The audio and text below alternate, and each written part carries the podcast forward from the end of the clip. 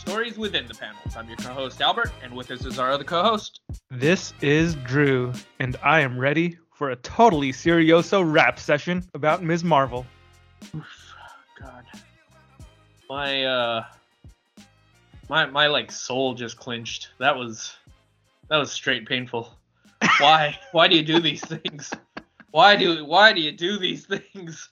I was you know, about to walk I'm just trying to and talk like a teenager because this show that we're going to be dissecting is all about teenagers. And how else do they talk nowadays, man? I don't know what was- kids say. I was about to walk out and protest. I was just I was gonna just leave you hanging. I was I was that infuriated. I, I was going to just release my bowels all over my couch in protest. That's how angry I was. Come on, Albert. We're about to turn up. Right, right. Right, right, right, right. Well, you've breached the topic by teasing them a little bit with the idea of what we're going to be talking about for this episode. And, uh, you know, the show has been done for a little bit now, and we've been putting it off. But we thought in this episode it'd be finally time for us to discuss Miss Marvel. Yep. So Did we did our Miss or Ms. Mi- Ms. Ms. Ms. Marvel. There you go. Yes. There you go, Albert. Yeah, you've you've educated me yet again. I am not an unwashed one of the unwashed masses because all all due to your all due to your teachings, my master.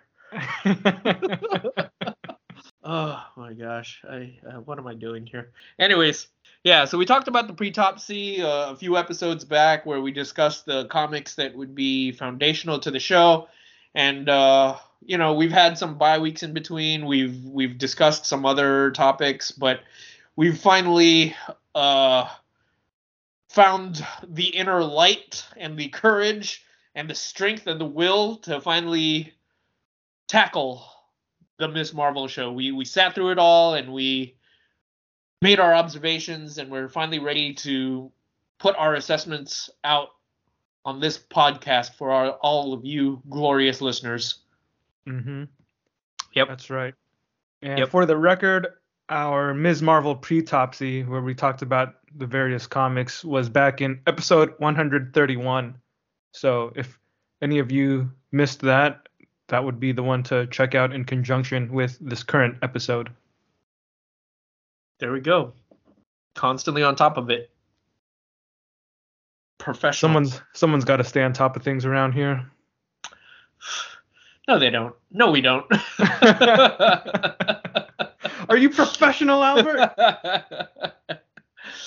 um all right so let's uh let's get into it a little bit so um i we we kind of discussed what ms Mar- miss marvel was about Ms. Ms. ms sorry ms marvel was about in in our uh in our pre-topsy where we talked about uh the various comics and what their influences were and you know, now that we've actually watched the show, I can honestly say, and, and this is still spoiler free, I think, but uh, We'll warn you the- before we go into full spoilers. exactly. We, I will, I will, we will give out a large, boisterous shout before we kick down the doors of your spoilerdom. I'm eagerly anticipating the boisterous shout that Yeah. you'll emit. It'll be a deep, deep and hearty wail of anger and frustration and perhaps joy because I'm finally gonna let this out. Okay, so everybody get your headphones. If you're listening on headphones, make sure that uh, you have your hand on the volume dial so you, you want to protect yourself when Albert's about to unleash it. Yep. So, as I was saying, um, you know, without giving away too much, I don't think that they deviated too far from at least the the general idea of Ms. Marvel. Uh, you know, the the basic premise of the show is just a young Muslim American girl who gains access to powers and goes on an adventure. Uh, like that's probably the most generic description that I can give of it. Um, I don't know if you feel like there are any details that I'm missing or any uh, details that you would like to include in order to flesh out that picture, Drew? I think it's pretty similar to the comics that we discussed in the previous episode. Yeah, yeah. I think the It- probably the biggest difference is I would say her power set is different. Yeah. And some of the things that they do with her origin story uh, in the show take Yeah. take up more time of the story, and that's there are a couple of interesting things done there, but it's not always to the benefit of the overall story, in my opinion. Just because, as somebody who's consumed a ton of superhero stories in my life, I get real tired of origin stories. So the Mhm. more that people drag those out, the more tired of them I am Yeah. they, like they've got to do something exceptional for me to be hooked on an origin story. Yeah. So this series, I think, spent too long on the origin aspect, Mhm. and it it did make it kind of a drag for me. But fortunately, Yeah. I didn't try to binge watch the show. I think if I had tried to binge watch it, that would have really been painful. But I Mhm. actually uh, watched a couple episodes pretty early on, like when the first when the show first came out. Um, and I I don't think I watched more than like two episodes in a week. That's interesting because I uh, I took the opposite approach, which was I looked at it like a band aid, and I just wanted to. If I was going to commit myself to watching it, I was just going to do it all at once. So I watched all of it in two days.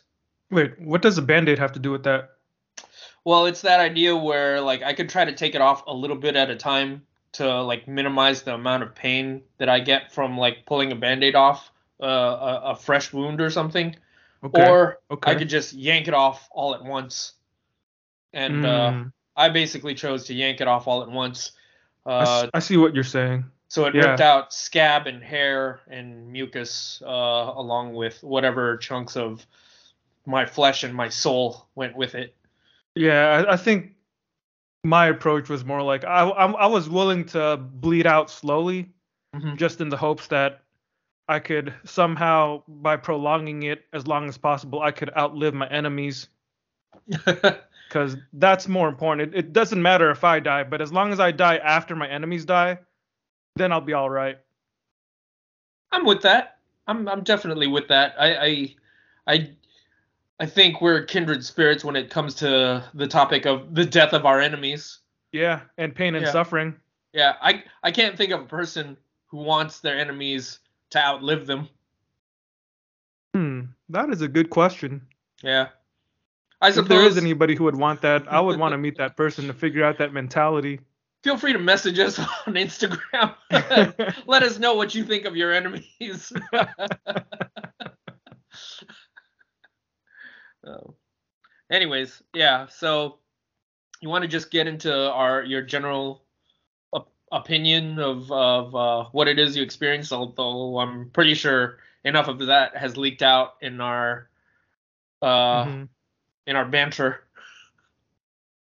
Overall, I'll say that I didn't hate Ms. Marvel. Not the same way I hated Moon Knight. If uh, you guys listened to our Moon Knight autopsy, I had some pretty harsh opinions on that series. Ms. Marvel wasn't that level of bad, and I don't I don't even know if I would say this was a bad show, but it I I, will say I, I thought it was quite bland and pretty uninteresting. If we weren't doing the podcast, I I probably would have just fallen off it because I remember uh the first couple episodes. I watched those in in the span of a, a week or so, and then some time passed, and I realized I didn't really feel a sense of urgency to catch episode three. And it was Mhm. only when I looked at the calendar and I was like, oh, we've only got a couple more weeks before we got to do this podcast. I better start watching it or else it's going to hurt. So uh, I think by breaking it up into smaller chunks, I wasn't quite as resentful of it because it didn't feel like it took up as much time, even though, you know, that's pretty silly way to think. It still took up the same amount of time to watch. I just spread it out over a longer span of time. Yeah. Yeah. I'm, Oh. I guess I'm just saying that the show wasn't a horrible show, but it also wasn't a great show. And even though that seems kind of wishy-washy, that's just how I feel about it. Like there were a couple of things in the series, a couple of elements that I did find pretty interesting, and I that I did find enjoyable or even uh, borderline inspirational. I think overall, in terms of the plot and a lot of the ideas that were at play, it did feel pretty pretty much paint by numbers. And there were even a couple of scenes that I, I thought really detracted from from the show. Mm. Mm. I think it it fits the standard Marvel formula. I think Yeah. we've seen enough of the shows now where we can recognize not only the formula in the MCU movies but also in the MCU Disney Plus shows. Yeah. So this falls right into that mold from the way that the first episode starts and the spectacle at the in the final episode. You know, it's all pretty much what you would expect in terms of the pacing, in terms of the tone. It's maybe not quite as dark as some other stuff, not quite as not quite as uh I don't know, heavy maybe Yeah. Although there are some heavy bits in it, it's not it's not the kind of heaviness that we typically associate with crime fighting and Marvel stuff. It it's more uh, I think some of the heaviness in the show arises from its presentation of real world history and and real real life basically. Yeah. But then there's also a lot of stuff in the show that I think skews towards a younger type of viewer. Maybe that's just natural because it is about a teenage hero, and that means that a lot of the supporting cast are also young people. So Yeah. it's not it's not anything inherently bad because of that. I think it's just not exactly something that I, I glom onto. Yeah. Yeah. Yeah. I I I think I uh I vibe with that sentiment. Um I don't think I don't think I'm well, let me put it this way. I might be more forgiving of the show in the sense that well, let me start off by saying that I did think it was boring. Uh but my caveat being that I think I accept that it's also a show that just might not be for me. Like I might just be aged out of whatever demographic they might be aiming it towards. And So you don't think that the MCU products are aimed at everybody? well, I think we established in uh in previous episodes where we've discussed a bunch of the other streaming shows that they they have tried to take each of these shows and it does feel like they've tried to give it each of them a sense of uniqueness uh maybe maybe more towards me, maybe more earlier on. Uh it, it felt like each show kind of had its own unique fingerprint you know that kind that was aimed towards a particular viewing experience, right? Uh, but yeah, so I, I think I think they walk a very thin line between something that's universally uh, acceptable, but also something that's aimed towards a very specific target demographic, if that makes any sense. Does that Yeah, make any I sense? think I'm following you. Yeah. So I think it's fair to say that Disney as an as a corporate enterprise, as an entity, corporate entity, um, you know, their bottom line is obviously to make money, and uh, that probably means that they will do they'll they'll play it pretty conservatively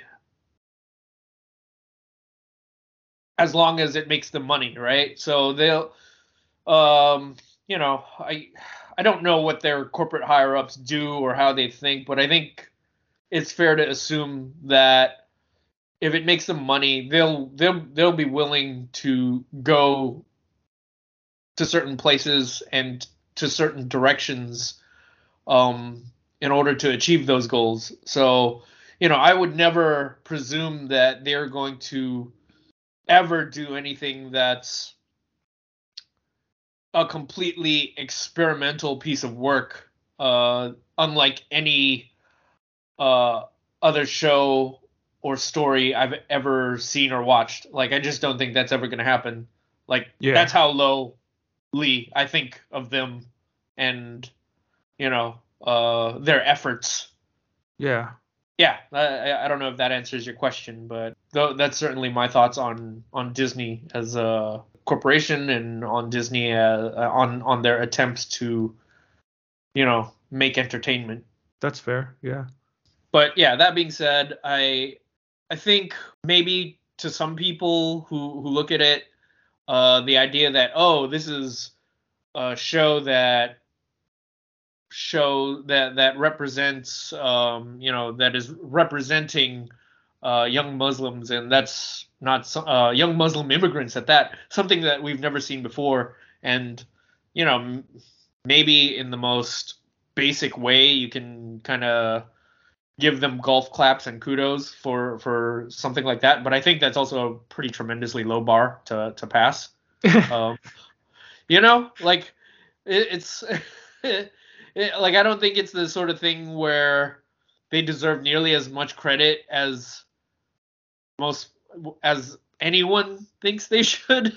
Right. Like I don't I don't I don't know.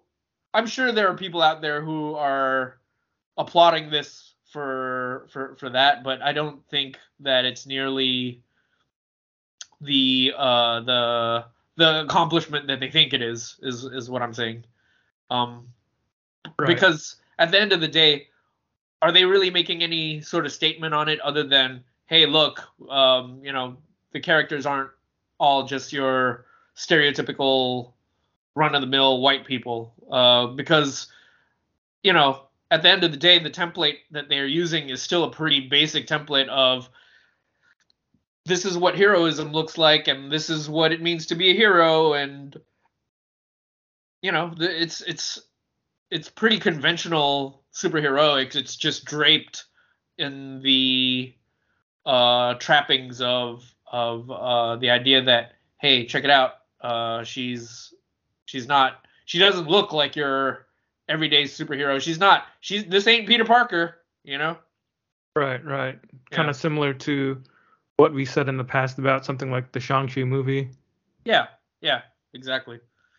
So, um, yeah, I, I like I said, I don't think that this was stunning media by any chan- by any means, but uh, I do I do acknowledge that it might be a show that for someone who's never read comics, it might be for them or it might even be for kids or younger people who it makes total sense for them to prepare for a future where their audiences are getting younger and they need to have uh, characters and heroes that appeal to them, you know?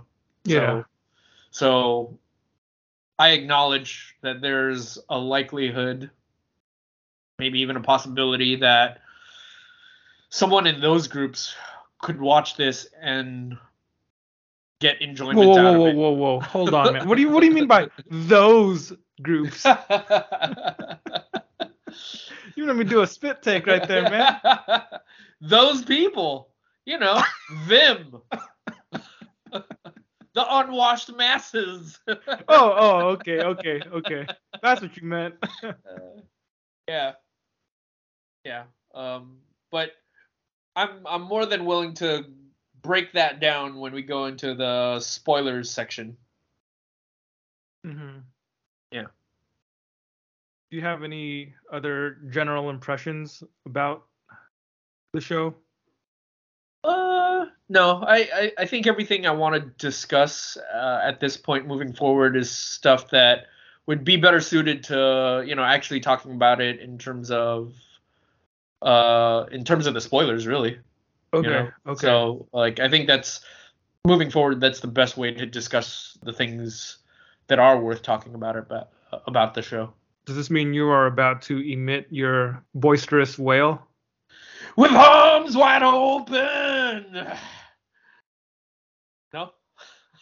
Oof. Dang. You busted out some Creed.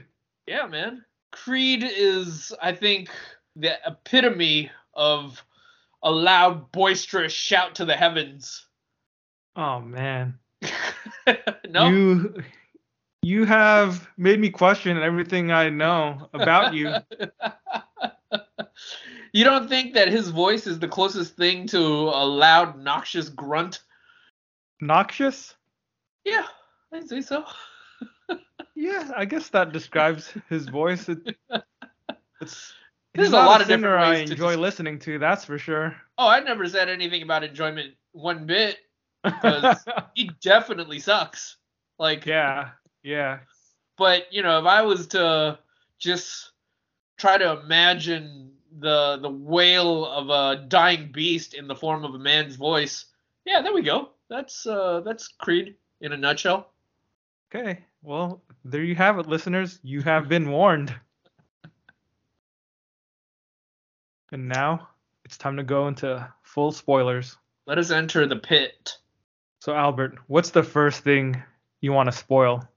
Well, I, I think it makes sense to talk about it just in terms of the. Well, okay, let, let's never mind. I'll, I take that back. Let's let's let's talk about the things that we do like, the things that we don't like. Um, I, I don't even know if this is. I, I'd say that this is a thing that I liked.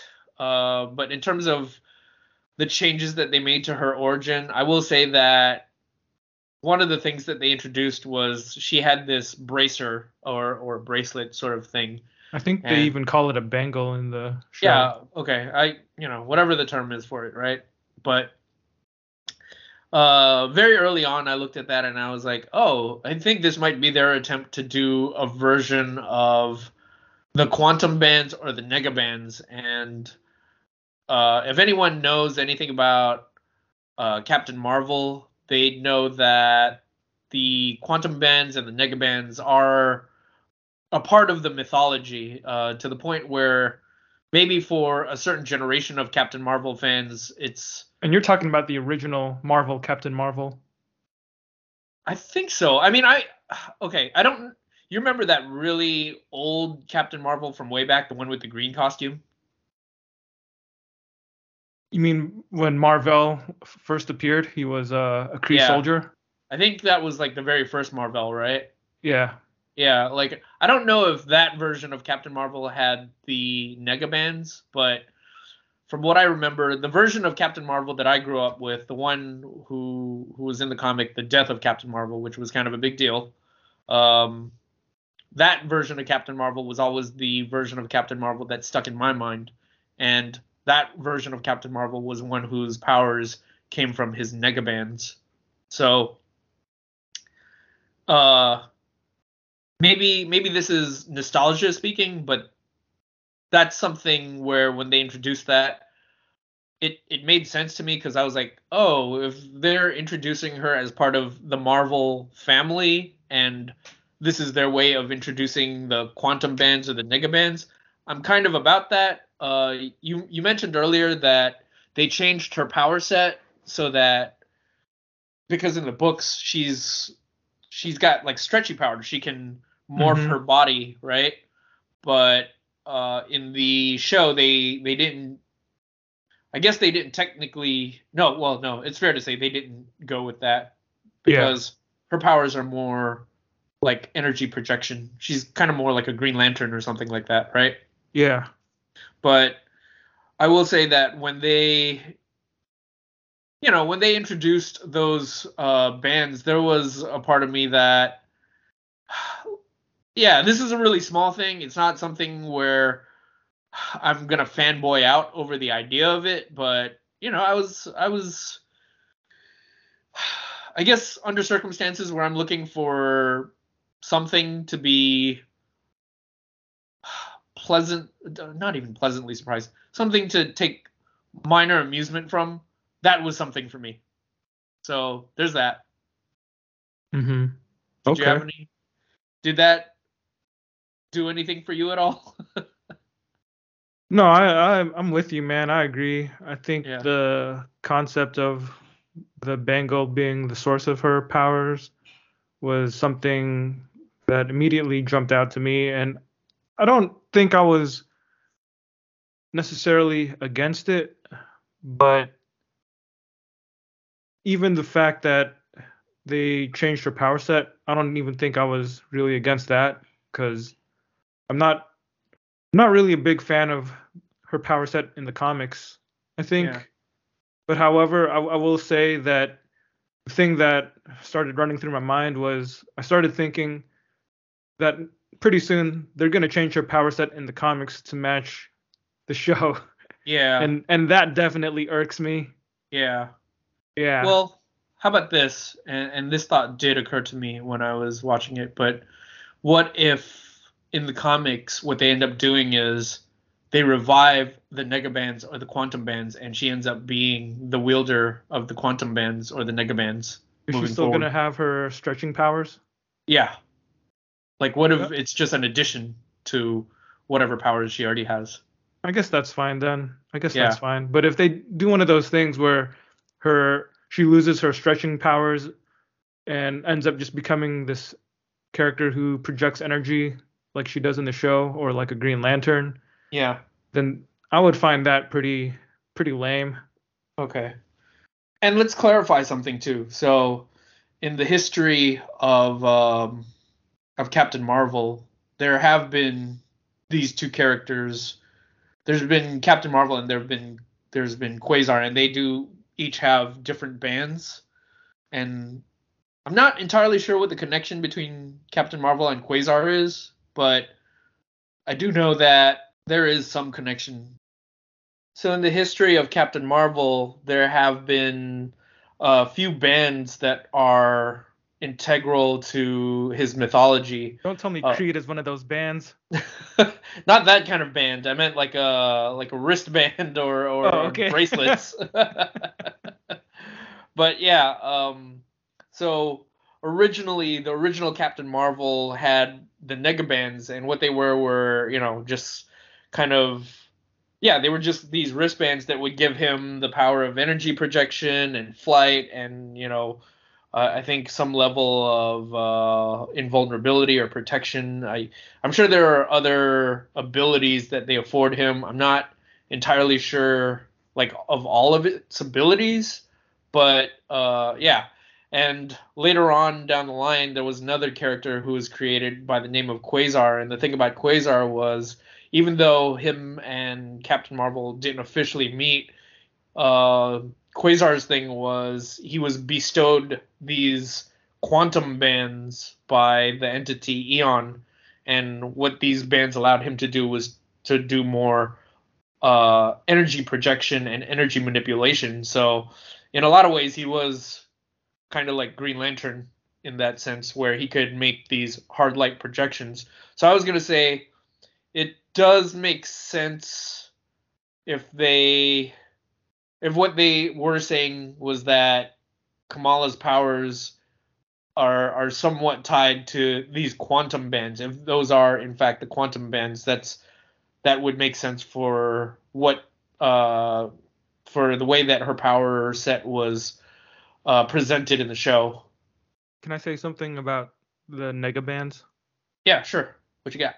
One of the other things I remember about the negabands when Marvel, the male Kree Captain Marvel, when he Yeah. had them, there was a period of time when uh, if he clanged them together, he would trade places with Rick Jones, Yeah. who was Yeah. this young man, a human, regular guy. He was Rick Jones is the guy in the Hulk's origin.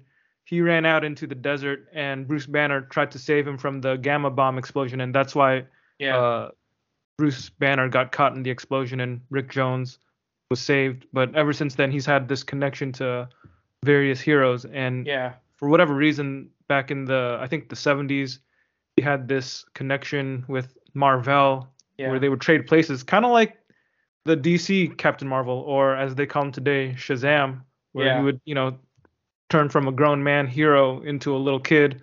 Yeah, yeah, But really, it'd be like switching places with Rick Jones and Marvel. And then later Yeah. on in the late 90s, when Marvel had died, his Marvel son, Genis-Vell, had the bands, and Rick Jones and Genis-Vell both had a similar relationship too, where they Yeah. the bands and they sw- switched places. yeah. He was uh Is Rick that, Jones. is that Pepper snoring? That is Pepper snoring? Yes. Yeah, it's it's uh I don't blame her, man. Talking about this old continuity junk, it's uh I'm not even excited by it, and I'm talking. hey, but I like the nega bands, and you know, it it always kind of uh, I wouldn't say it upset me, but it, it did make me feel a little crestfallen at the idea that uh, when Carol Danvers assumed the role of Captain Marvel, which which I I was actually uh, a fan of. I I did like the idea of her becoming uh, Captain Marvel. I thought that was a cool way to carry on the legacy, but it always bugged me uh, that she didn't have the nega bands, you know? Like I don't know why they didn't do that, why they didn't want to do that. In the comics, Carol Danvers didn't have the nega band, so maybe that's why. Yeah, that's true, but That wasn't felt- really her thing. it wasn't it wasn't, but I don't know. It just felt like that would have been a good way to like you know, I guess uh build some bonds between the two characters cuz you know that it, it's it's the whole thing of uh, uh mythology building, right? Or or world building where you you have this established character and if you're going to have this new character uh you know assume the role or title of that old character it, it'd be nice to have these sort of tentpole moments uh, or or artifacts or things that you can uh look at as as a thing that gets bestowed upon another character right? Like it's it it it solidifies this sense of connectivity this this this sense of bonding between these two characters but I mean, I mean, it wasn't the worst thing. It wasn't something where I was like, oh man, like she's not the real Captain Marvel. Like I, I'm never gonna be okay with this. It wasn't anything like that, but it, it certainly was. I, I just wish that they had. It would have been nice if they had, but again, whatever. Um, but now that they're doing Miss Marvel and uh, they're they're they're introducing these bands, it could be their way of doing uh, the quantum bands uh, in the MCU, which I'm not against. It's kind of hinted at the end of the series because there's that post-credit scene when Kamala trades places with Carol. Yeah, yeah, Although it doesn't really explain why that happens or there there wasn't another bangle for her to bang against. yeah, It just it was just some random thing that happened at the end, which I think is a pretty cheap way to do a teaser. yeah. It's yeah, that was lame. Well, I was gonna say that I know you mentioned earlier that you weren't too happy with the idea of her having like body morphing powers, but again, we don't really know what the uh the final um explanation for her powers really are. That's something that they're teasing at the moment, but for all we know, she she might still have the the body morphing powers in some form or fashion, and the bangles just might be, you know, the thing that lets her do like energy projection on top of body body morphing. I I don't It's know. It's a little it's a little convoluted, quite honestly, and I- I think that's where the uh the show does lose it. Um, well, I, I guess this is a segue into one of the things that I one of the critiques I do have of the show, which is that there are parts of the show, the parts that I'm more invested in are actually the parts that the parts that are more about just her and her family, like her family dynamics, or the stuff where she's in. I think was that India or was that Pakistan? When when they Pakistan. That was Pakistan, right? Uh, okay. They went to Karachi. Yeah. Okay. So Yeah. the stuff where they went to Karachi, or the, when they go back in time, and uh, you you get to look at the set piece of, um, you know, uh, what was that? 1942. Uh, Is that Pepper? What's going on there? she's she's digging in the couch. I don't know why she's doing that. Uh, like she. she For a second, I, I thought you were just getting like really fired up as you were talking about your next point. no. Well, is he really like scratching his table? she's I think she's like digging for something in the couch. Like I she does that sometimes. I don't know why. Like right now she's she's buried herself under the blankets and uh I think she's just trying to get comfy. nice. but yeah, anyways, um yeah, it I feel like there were two different shows here that were going on and the show that didn't have all the Marvel stuff was the more was the stuff that had more potential to be interesting and if anything all the Marvel stuff was the stuff that kind of dragged it down uh in my opinion. Yeah. I don't I don't know if you the- felt that same way like there was a better show hidden under there somewhere, you know? Yeah.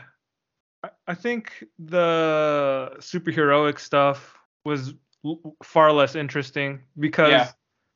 For sure. you know, for the two of us, we've read a ton of superhero comics, so at this point in our lives, it, it kind of feels like, It's all noise. yeah, like Yeah. people have to do something special for us to really Yeah. take notice. You know, it's like that meme of of the guy sitting in the chair, like lounging, and then suddenly he, something catches his interest and he leans forward, right? yeah. And, and, yeah. like for us, it, it takes something a little bit more than what we saw in Ms. Marvel Yeah. to to grab our attention when it comes to the superheroics. Yeah, a lot of the stuff that was more interesting in the story was the stuff with her family and with the you know the more down to earth elements of her story. I mean, I would have loved to consume a, st- a story or a show that was just about Kamala and her days in high school where she's just, you know, wasting her youth away or just hanging out with her friends or whatever yeah. and then seeing her at home with her parents and her brother and that whole family dynamic yeah. even that episode where she goes to Karachi with her mom that was pretty interesting and had potential for you know different types of stories that we Exact- obviously couldn't get because it was still about the superhero stuff you know that's Yeah. what kept getting in the way constantly Exactly. Exactly. even even the the one episode near the end that was uh when they went back in time i guess well the narrative goes back in time and i guess kamala goes back in time too but yeah. the story about her how her uh, grandmother uh her i guess her great grand i guess kamala's great grandparents and how they met and the whole situation with the partition of india Yeah. like, that was some really compelling stuff, and Yeah, I, I I think agree. I, would have been more interested in, in watching a Yeah. different TV show that was just about this family drama about people who lived in British India during that time, because Yeah, that's yeah. actually educational and you know it, it's a story That stuff that we definitely didn't learn about in like regular school or yeah exactly or in exactly, regular life, you know? exactly Yeah. Yeah, Like- I was thinking about that too, but I was like this I mean on a more shallow level this could have been something like uh uh uh, a Pakistani American version of like Everwood or something like that. That sort of a drama, but but the other thought I did have was if most of the show had been about her trying to reconnect with her roots and then flashing back to this stuff, if like a larger portion of, sh- of the show had been about what had gone on in the past and like what happened to her family when the partition of India and all that was going on between uh, the between India and Pakistan, like that was a substantially better show than that that I think it was like a 15 minute sequence or something like that. But that 15 minutes had like the most potential out of the entirety of this show for me. Yeah, yeah, Yeah. yeah. Even yeah, even with the idea of the character being part of the clandestines, it was still fascinating stuff. It's just that if somebody had made a show that took that broad idea but got rid of all the supernatural elements and all the Marvel elements, and Yeah. it was just a realistic kind of show, Yeah. I would totally be interested in that, man. Absolutely. But the fact that they kept tying it to the Marvel stuff, that there were these constant reminders that brought you back to the fact that, hey, by the way, in case you guys forgot, she's actually a Marvel superhero. You know? Yeah. Just constantly doing that. Like I remember that scene that you were talking about where the it was the beginning of episode 5 where you you have this flashback to how her great grandparents met and just the conditions uh, of their family uh, playing out before us on the screen. That stuff was interesting up until the moment where Kamala shows up and interacts with her, I guess her ancestors. I mean, I would even ancestors? say, I would even argue that that was interesting up until the point when Aisha meets her mother, who was the the clandestine leader. Yeah. Like Yeah. up to that point, it was it was interesting. But then once once you see that character who's part of the clandestines or clandestines, I forget how you pronounce it, but once that character shows up, then you just you're just reminded, oh yeah, uh, it's a Marvel story, and we've got all these time crossing connections going on. Yeah. So it yeah. it makes like I'm I'm not opposed to them taking something that happened in history and integrating it into the Marvel universe. I think it's always risky when you do stuff where you take real history and historical events and try to make that part of your superhero story. There's always a chance that you can do something kind of Silly. cringy Yeah. silly, cringy, or uh, you know, worst case scenario, you, you do something really offensive and tasteless. Yeah. Yeah. Uh, and and I, I definitely don't think this was offensive or tasteless, and I don't even think it was cringy. It was just a reminder that there's a story that, It was a wasted opportunity. yeah, it reminded me that there's a story there that I'm interested in learning about that this Yeah. show isn't giving me. it's Yeah. giving me a little tease and a taste Yeah. uh, of that idea of uh, British India, but you know during a tumultuous period that I I honestly don't know very much about, and, and Yeah. it was, it's one of those things where after I watched that episode, I was like, oh, I should look something up about it, and you know go Yeah. online and uh, at the very least Google it and, and see, like you know try to begin that process of self education to some extent. yeah. But the the show isn't really about that. It, it just takes that and it just takes the window dressing of that. takes, it takes the window dr- dressing, uses uses it as a backstory, yeah. and inserts a time traveling Kamala into it, which it, I I think for me that was an instance of time travel that I wasn't too appreciative of. Yeah. I know you generally don't like time travel, so I'm curious what your take on her time traveling was. I mean, well, I, want to go back to what you were saying earlier though, because you hit on a, like a lot of really good points there. Um, and and maybe this is just me beating a dead horse at this point, but it is something that I do want to throw my two cents in on, which is you're right. They they kind of tease you with the general idea of this huge historical event that took place.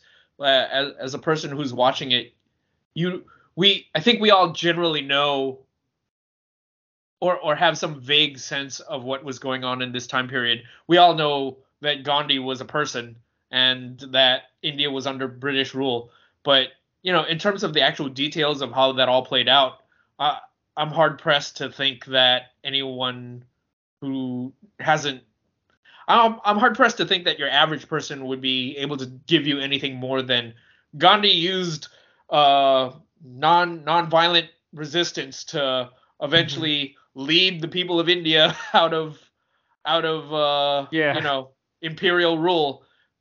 But what does that even mean, right? Yeah, So- yeah, exactly. So um, you know, for them to like just show you, oh yeah, this was a kind of a crazy time where a lot of things were going on, and then you know, give you like a newspaper headline just so you have the vaguest sense of history, like yeah, that it really does feel like it's a missed opportunity because if they had made this a period piece, they could give you all these details and work those work that information into just a, a far more robust story, you know? Because Yeah. That then it, entire it just wouldn't have been Ms. Marvel anymore. yeah, that's true. That would be that would just be a completely different story that we Yeah. want. And it yeah.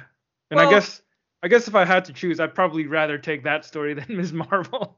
But you know what the funny thing is, man? Like, I'm not even gonna say that they couldn't have done that as a Miss Marvel story.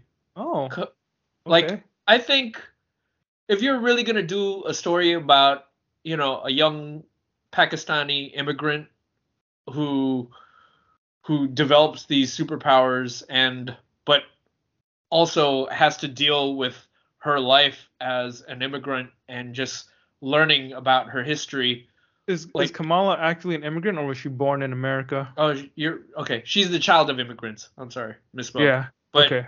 but still, there's there's still material there where just the very idea that she's someone who has the opportunity to reconnect with her roots, that could be an opportunity to tell a story to the rest of us about what that region of the world is like or what it's about. You know, we could That's have true. gone on that same journey with her. That's Granted, true. it would have had far less lasers and far less, uh, you know, punching, but it, I, I definitely don't think it's a story that they ever would have done. Okay, let me let me say that one. But yeah. it's it okay here here's something that i can think of as maybe not the greatest example because the writer uh the writer of it was someone who uh did some pretty bad stuff but brian This ought to be good. Brian wood did a series called demo which was about young people with superpowers but it it re- the focus of it really wasn't about the superpowers as much as it was about their uh their just connection to the world and just they just happen to have superpowers right?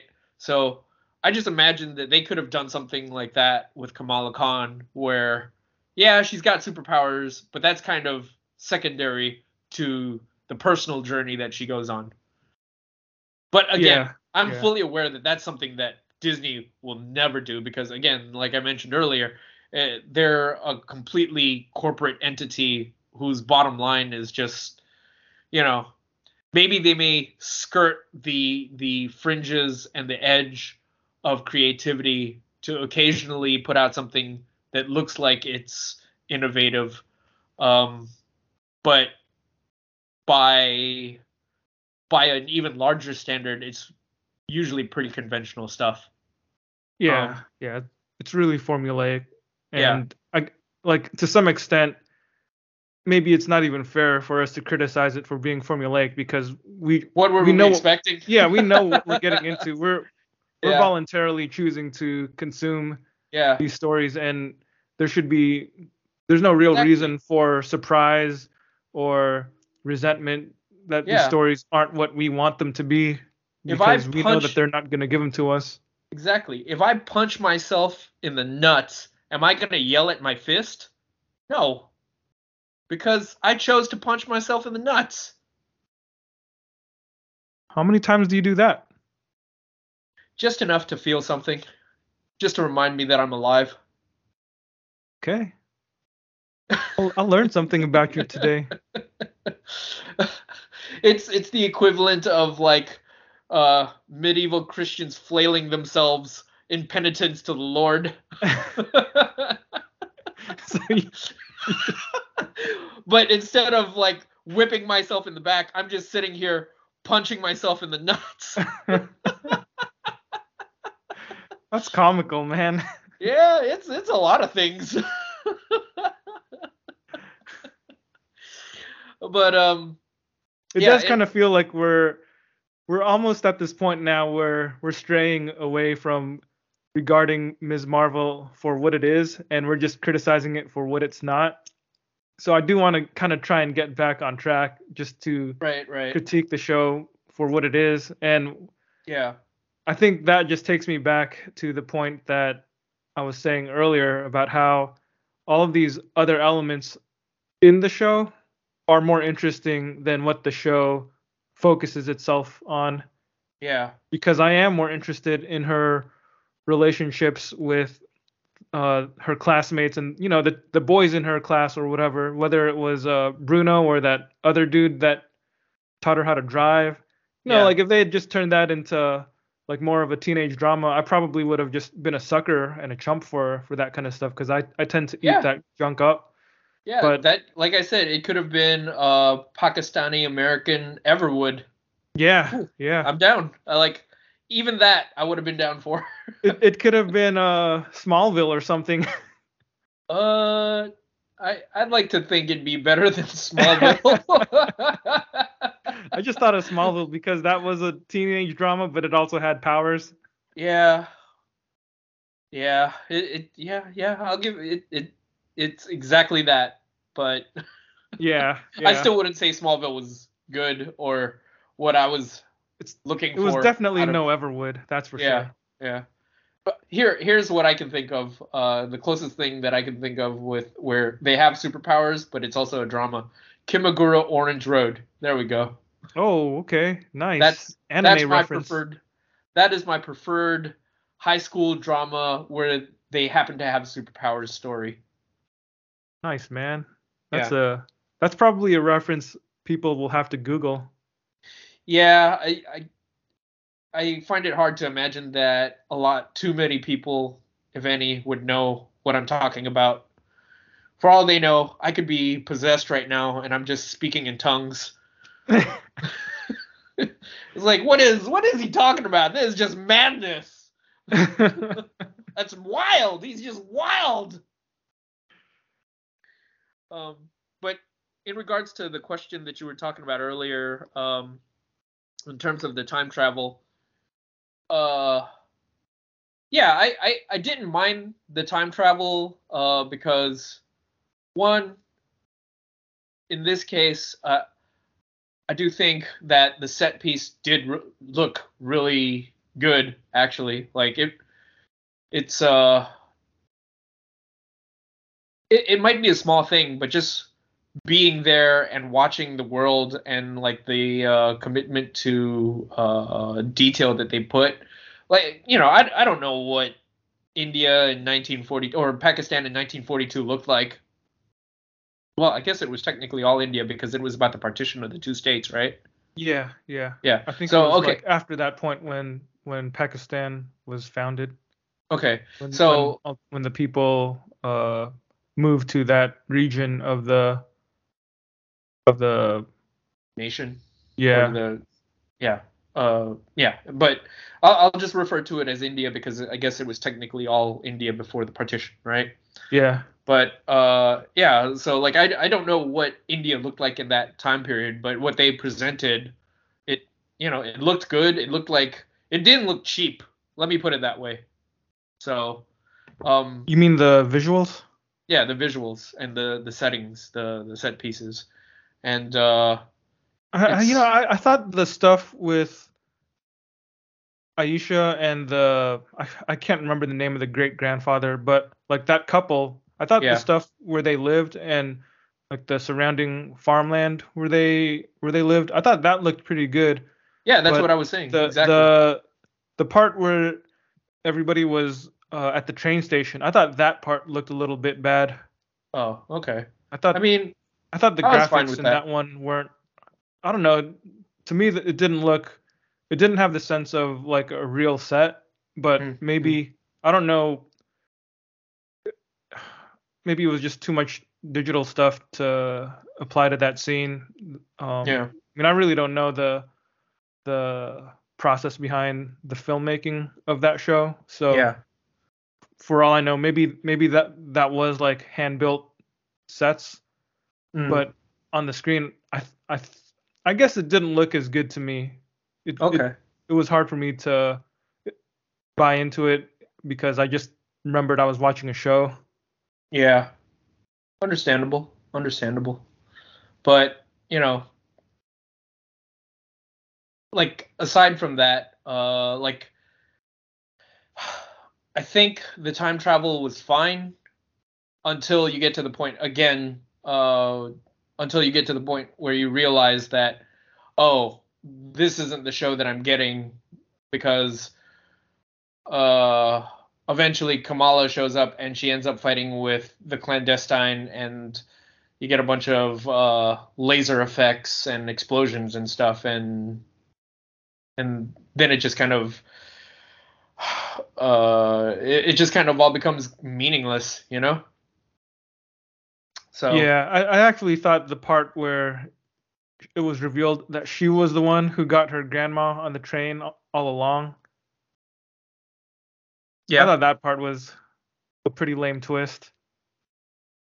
yeah That's kind of like going back in time and being your own grandfather. uh It's like Hey, one degree did- away from that. they they did it on Futurama and that was funny Yeah, yeah, it's funny. It's funny. But I don't think Ms. Marvel was supposed to be a comedy. Yeah, yeah. True that, true that. Um yeah. I don't know. I think I would have enjoyed it more if she didn't interact with the past and she was just kind of this apparition who, who could view it. Yeah, like if she was just observing it and learning about the history just by her presence there. But the fact that she interacted with her own ancestors, that I don't know. That's the kind of time travel that I'm not a fan of. Actually, now that you mention it, there is something kind of corny about that. I mean, there's it it, it does open up a lot of questions cuz it does it does put you in a position to be like how does she know who you know I, I guess she didn't need to know who the kid was or who her grandma was or, or I mean great grandma was but I, I, you know Not only that, but with all we've already seen in the MCU regarding time travel, why would they do this in this show? It's like it just raises more questions because we've seen time travel in Endgame and that only creates alternate realities essentially. so what So- does this matter Yeah, so like if That's true, it- does it like that that just opens up a whole can of worms there. It it, It makes the- directly it makes- contradicts whatever rules they've established from other. exactly. It- yeah, yeah, it's like the MCU is trying to be coherent and tie everything together, but then like a little detail like this time travel thing, it, if you examine it, it kind of makes the continuity fall apart. yeah. So it it would they would have been better off not having her interact with the past, or even they would have been even better off just not having her go back in time at all. Yeah, I can't wait to see that Comic Con panel. Um, excuse me.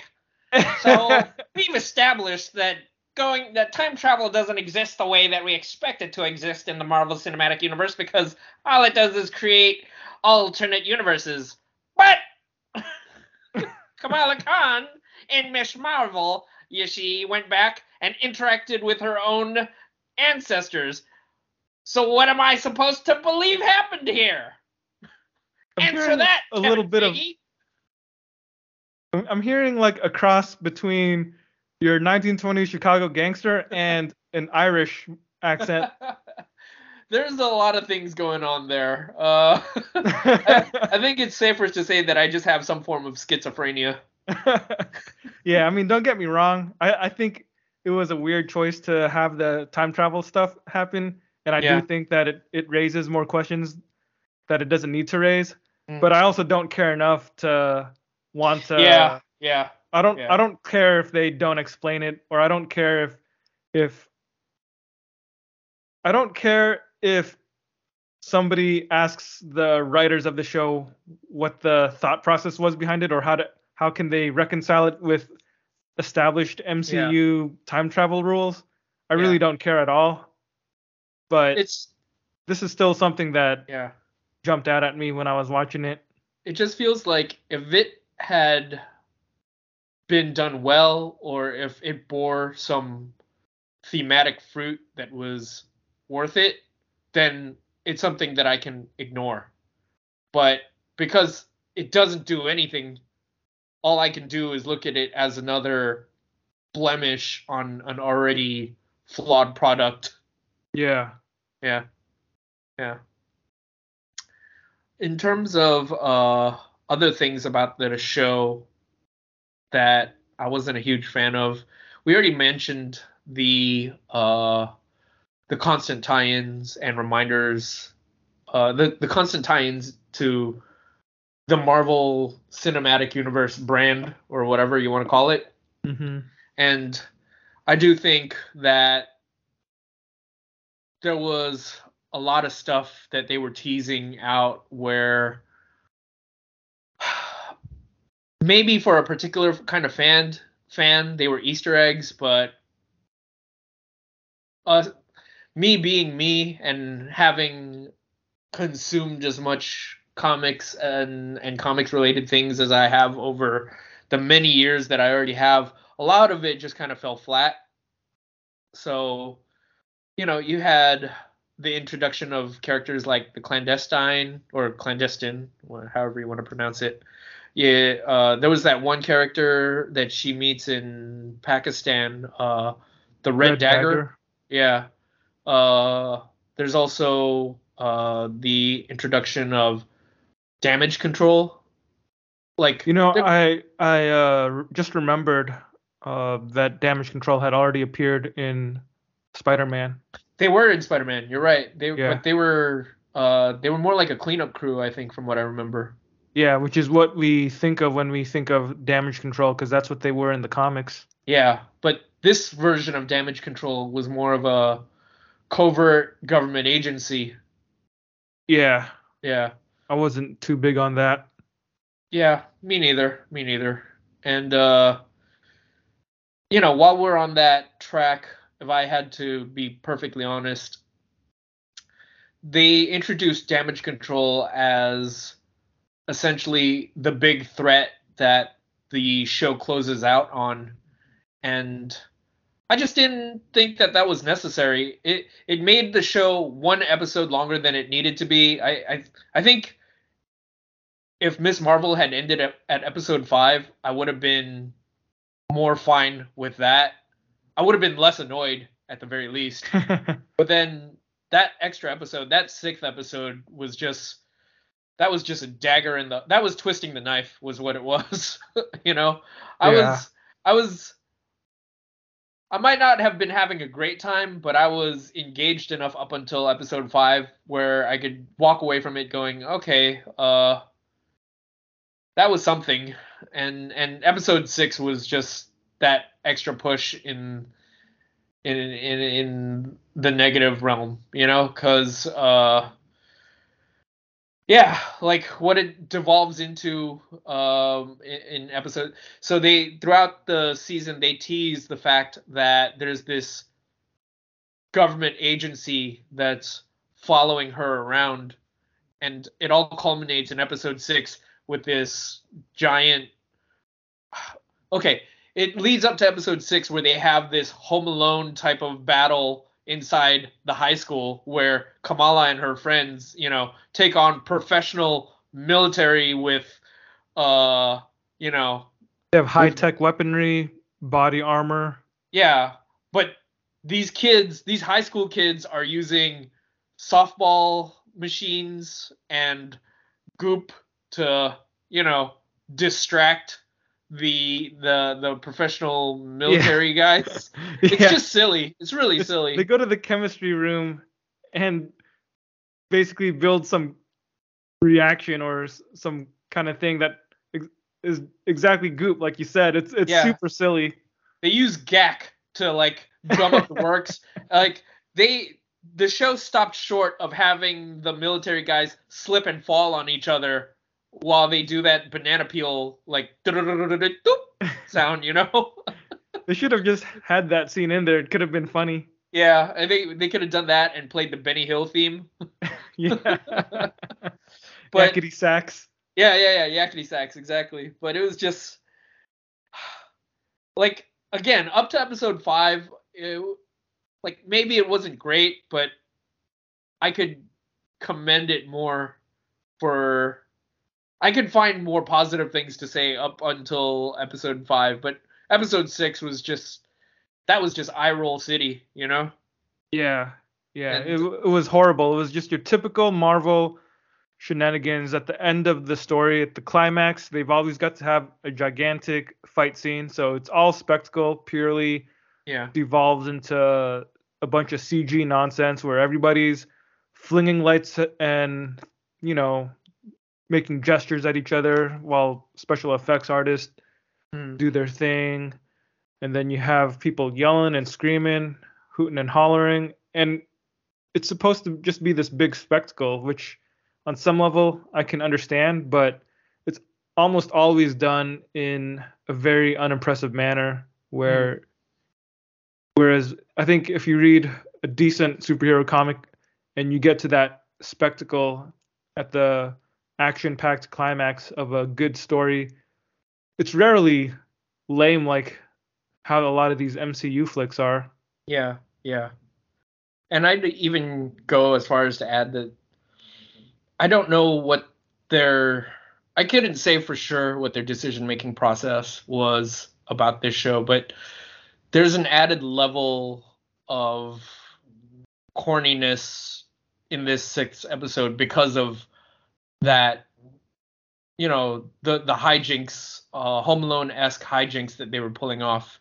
Because I know that you know she's a teenage character, and maybe if I had to guess, Marvel saw this as an opportunity to make a show in the vein of one of their straight to TV movies or straight uh, straight to TV shows that are aimed towards preteens and uh, young adults or whatever.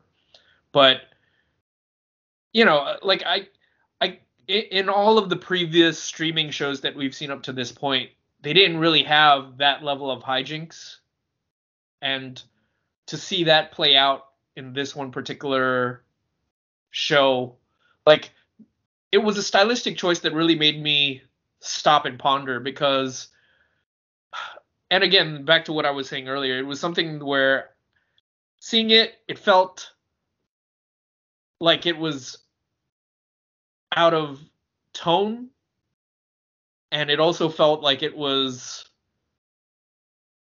just really silly and corny right Yeah, a bit too and- silly.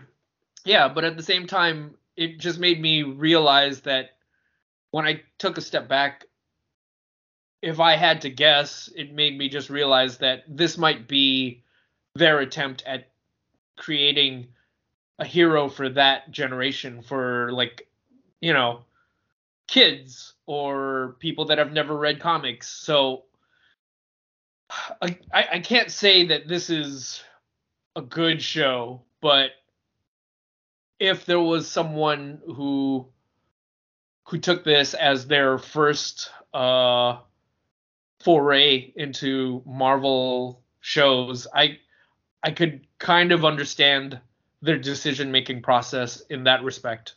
But but I, I'll also say that there are I've seen a lot of I've seen and read a lot of uh superhero fiction where it acts as a springboard into their universe without having to do all that too. So I I acknowledge that as well. Um but Yeah. that was some painful stuff. Yeah, that Yeah. was a really bad ending. Yeah. Yeah. And I also wanted to mention uh like a theory that I had like watching watching now having watched all the streaming shows that have come out and uh a good portion of the MCU movies uh up to now in phase 4 uh I mentioned this in a previous episode where I was talking about how I really didn't know what Marvel was doing but it did feel like Marvel was expanding their pantheon by a lot beyond just Marvel characters because uh you know in Moon Knight we saw the Egyptian gods and then here we see uh you know Pakistani characters and uh themed characters. And then you know we see the you know Asian themed characters in Shang-Chi. And um you know there's the introdu- introduction of like the greek gods in in thor love and thunder. So they're really like expanding out their like list of characters in their pantheon whatever they may be. And i it was an pantheon, um are you specifically referring to god characters? God yeah that's what i meant was okay. god characters right? Yeah. like from from mythology. And it just this was something that I had noticed early on, but I really couldn't figure out what they were, what Marvel's intentions were, and I think I've come to a conclusion after watching Miss Marvel, which is I really do think that Phase Four for Marvel is to widen their like global footprint beyond just what we traditionally think of as uh, as whatever's Disney's brand is. We were talking about this a little early on before the, the episode, but I mentioned how for the longest time it felt like Hollywood was the center of culture in the world, uh, where the only numbers that mattered in terms of money making uh, when it came to movies was Hollywood box office numbers. But in recent years, we've seen uh, entertainment expand beyond that. We like with the advent of Korean pop and Korean shows, uh, and and if you look at the numbers in like Bollywood, for example, we've seen that each region has found a way to make their entertainment industries work for them, and there's just a lot of money to be made there. So my theory is that instead of Marvel is that Marvel really wants to expand into these territories by creating these characters that can cater to these regions, you know? So they're really just opening it up because hey, we've got characters like the Red Dagger, we've got Kamala Khan. We can we can use this as a foothold into these regions, you know? So Well, sounds like the next thing they got to do is hire someone from BTS to play Amadeus Cho. you know what? If they did that, it wouldn't surprise me. I bet you that they would want to do that if they could. I bet that would be pretty successful. Yeah, yeah, yeah. Like, I uh, I have. Some, I mean, financially. yeah, yeah, yeah. yeah. I have some celebrities from other countries on my uh, on my personal Instagram feed, and I like came to realize like I, I I never considered this, but like Disney Plus is obviously in other countries, and they have like shows that are just specific to those regions that we don't get over here. You know, Mhm. so it just yeah, I, I like I guess in retrospect it just makes sense that the goal of phase four is to like take these properties and really give themselves access to these markets because you know not every hero is captain america. And and the idea of you know captain america being uh something that appeals to someone in india or in china or in wherever like it's not guaranteed but if you can make a miss marvel that can go to pakistan and that or, or that region and cash in on that hey why not right Right, right. yeah so so we definitely see have been seeing a lot of the stuff like that like red dagger was in in uh in miss marvel and then in moon knight there was that other character that other girl uh i don't even remember her name but she was another obscure marvel character Yeah. that they just brought into it so they're they're really digging deep for these characters to to to fill out uh, these these uh the representation in these regions. You know? Yeah, yeah, Yeah. I can see that. I hadn't considered that until you mentioned it, but Yeah. it makes sense. It's a very calculated kind of move that you would expect a corporation to pull off. Exactly. Um, there was the that one other character that was working with Kamala. Um, he he died, but I don't know. Was he was an Arabian Knight? Was he? In the show, Yeah. who He- who died? Don't you remember the Red Oh, the- Dagger? The guy who trained the Red Dagger? Yeah. Uh, I don't think I don't know if he was based on a specific character Okay. He could have just been. because Yeah. I, I think the way that the show played it off was that the Red Daggers were this organization or Oh. this group uh, of of uh, I guess heroes or they something. They were a secret society or something. yeah, and the Red Dagger that Kamala interacts with, the young guy, Yeah. that's I guess that's the character that's supposed to be based on the comic book character, but then Yeah. the older guy who died in the battle, I think he was just meant to be the leader of the Red Dagger organization. okay. Like yeah. I want to talk about that a little bit too. I know I've gone on a bit of a rant here, but No, Like, I no, don't- go for a rant. I don't have a problem with like the Red Dagger as a concept. I didn't I wasn't really into his introduction in the show. I didn't really know what he brought to the show. Um but that's the funny thing. Like there's this one scene in the show where him and Kamala they go out and they're just hanging out with their friends on the beach. And yeah. that was something that was more meaningful to me than all this stuff about him being part of this secret society uh, that are trained to fight the clandestine or whatever. Like, see, that stuff didn't even imprint on me. I don't even really remember any of that stuff. Yeah, yeah, I know what you're You know? saying. Yeah, that that scene when they go out at night and they have a, a fire pit and they're just eating food Sitting and around, yeah, sitting, yeah, and and, singing, and some guy starts playing some music and singing a folk song. yeah, Like, give me more of that. I was Yeah. more interested in that. yeah, Give like me that. the, give me Ms. Marvel Everwood. Yeah, exactly. That scene, like, maybe they weren't really doing anything or quote unquote progressing the story, but it it was a nice, pleasant moment, you know. And uh, we've talked about this in the past, where uh, there are people who don't like slice of life because they don't feel like anything happens. But that one scene was so much more meaningful to me, yeah, you know I know. uh, I'm as a with you, snippet man. as a snippet Believe it was me. so much more meaningful to me than the idea that there are a bunch of jinn that are trying to invade our universe. Yeah. or there's a covert secret agency that's tracking down uh, metahuman activity. And it turns out these metahumans are mutants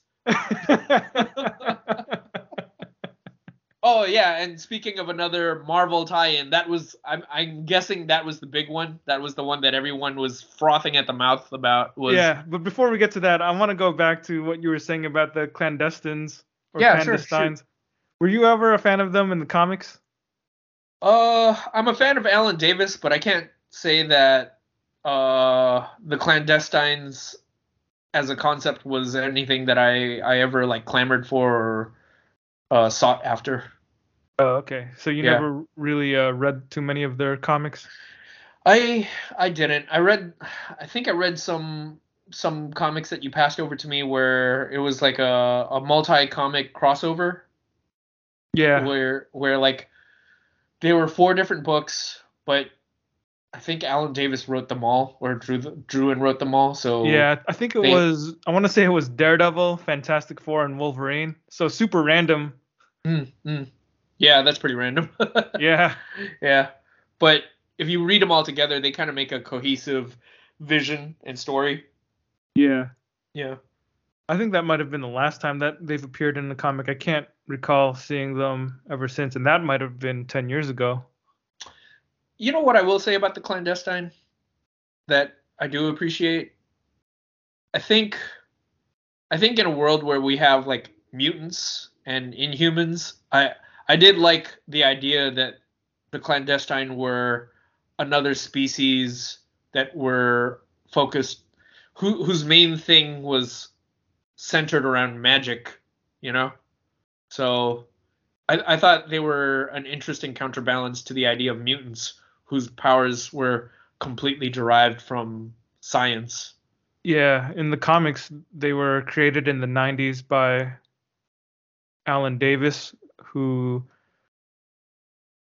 is a great artist. He's he was known for probably his X-Men comics and Excalibur, but in the 90s he was maybe at the peak of his popularity and uh, he created these characters for Marvel. They were immortals, I guess, is how you how I would describe them. Immortals who were who were powered with who had various powers, kind of like mutants, but they weren't technically mutants. Yeah. And they were a family, so it was like a whole clan of them, and they try to keep their lives a secret. But then some of the younger ones in their family were the ones who wanted to uh, go out there, and you know they were inspired by the other superheroes in the Marvel universe, so they wanted to kind of do something similar. Whereas the older people in the family wanted to keep their secrecy intact. Mm-hmm, mm-hmm. And I guess that was the play on words of the title. Yeah. So it was I wasn't really expecting to see a take on that in Ms. Marvel, Yeah. but thinking about it a little bit more, it really doesn't feel like they needed to call those characters in the show clandestines. Yeah. They could have just called them Jinn. Yeah, it it felt like a, a waste of a name, you know, like there wasn't Yeah. anything in there that I guess the only thing that they might have had in common with the comic book versions of themselves was the immortality, maybe, but it was also hinted that the ones in the show came from an alternate reality. So I don't really know. Yeah. And I honestly don't really care either. Yeah, yeah, if I'm being honest. Agreed. Agreed. Yeah. Yeah. Like I think I think when they revealed themselves to be clandestine, uh I think the expectation on Marvel's part or Disney's part was that it would generate some interest in them or that fans would be like excited at the deep cut or whatever, but my They just did a- kind of They did a What? piss poor job if that was what they were trying to do, because I don't even think that those Yeah. old clandestine comics have been in print, and they didn't. I don't think they've done a new printing. Yeah. My eyes just kind of glossed over. Like I think for a second I was like, "Oh, they're clandestine," and then once that second passed, I was just like, "Okay." Yeah, it really means nothing. Yeah. I bet. Yeah. I bet you they didn't even pay Alan Davis any money for that too. Probably not. It. Yeah. It. It's very l- unlikely that they did. Yeah. Yeah. Selfish, greedy bastards. uh, yeah. Yeah. like, why? Why would they use his his? Why would they take the name of his characters and and not even do anything? I'm sure similar. to them it was a shot in the dark where they were like, okay, we have this thing, let's use it. If if they end up becoming like a hot item, we can do spin-offs somewhere down the line and we can cash in on it. If not, we'll we'll have at least solidified their use for something. You know? Yeah. Yeah, you're right. You're right. Hmm. Okay, so let's get back to the rant you were about to embark on, which was the aspect of Kamala's mutation. Yeah. I, I mean, I don't even know if I had really much to say about it other than that the big revelation and and it felt like this was a show where they were constantly again just dropping easter eggs for us and, and this is something that they've been doing in all of these marvel streaming shows just dropping little hints for fans uh you know so that they could you know get erections over whatever. But but the the really big one that came out of this was at the very end uh, Kamala and Bruno are talking and he goes and he says that I don't think this power is from the bangle or the band but it's almost as if it's coming from you it's almost as if it's some sort of mutation and they even play a, a riff on the X-Men '90s theme. You know, the the same that we saw from uh, uh, Doctor, Doctor Strange. Strange. in the multiverse of madness. So, so they're really they're really playing up this mutant thing. They're really teasing this hard. Uh, and I don't know, like, was that trending on on Twitter when when when that happened? Like, was Yeah. mutants trending? See, that's the I thing. think I, don't was have. I think it was X Men that started trending. Okay, see, I don't have Twitter, so I don't pay attention to these things. But the idea that uh, something that's such a small throwaway line would just get people to, you know, cream their jeans like that. That's uh, that's embarrassing to me. like I. I don't want to be associated with those kind of fans. That's not the type of thing that excites me, and uh, I think I might have even just rolled my eyes when I saw it. Yeah. Granted, someone, uh, someone, a, a mutual friend of ours already put it out there, but even with that out there, like, even if that had surprised me, I don't think I would have.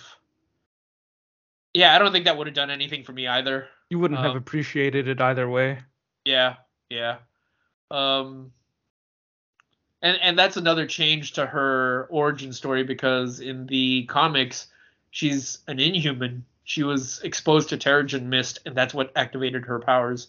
So and and, and this is another weird thing about it. So so there were a bunch of implications that the power was either from the bangle or this mutation of hers. So I'm not sure what her powers are or where they or which which thing contributes to which power. That's the thing that confuses me right now, you know?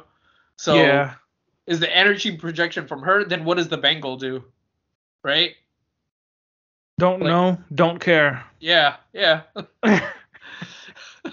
See, they could have taken this Anytime I watch an MCU movie and I have a question, that's the first thing I gotta ask myself. Wait, do I really care about this? fair, fair, fair. Yeah. Yeah.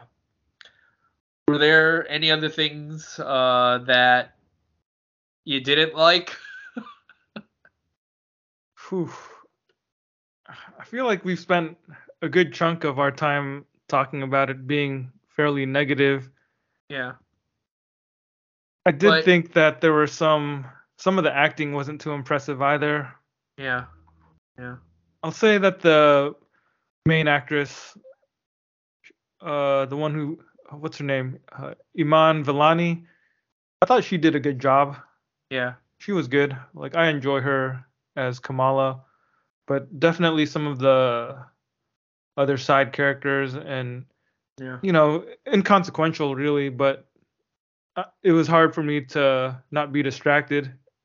And you know how Yeah. sometimes we've we've said how I have this thing where where I'm overly harsh against child actors. Yeah. I I definitely think that there was some bad child acting in this show.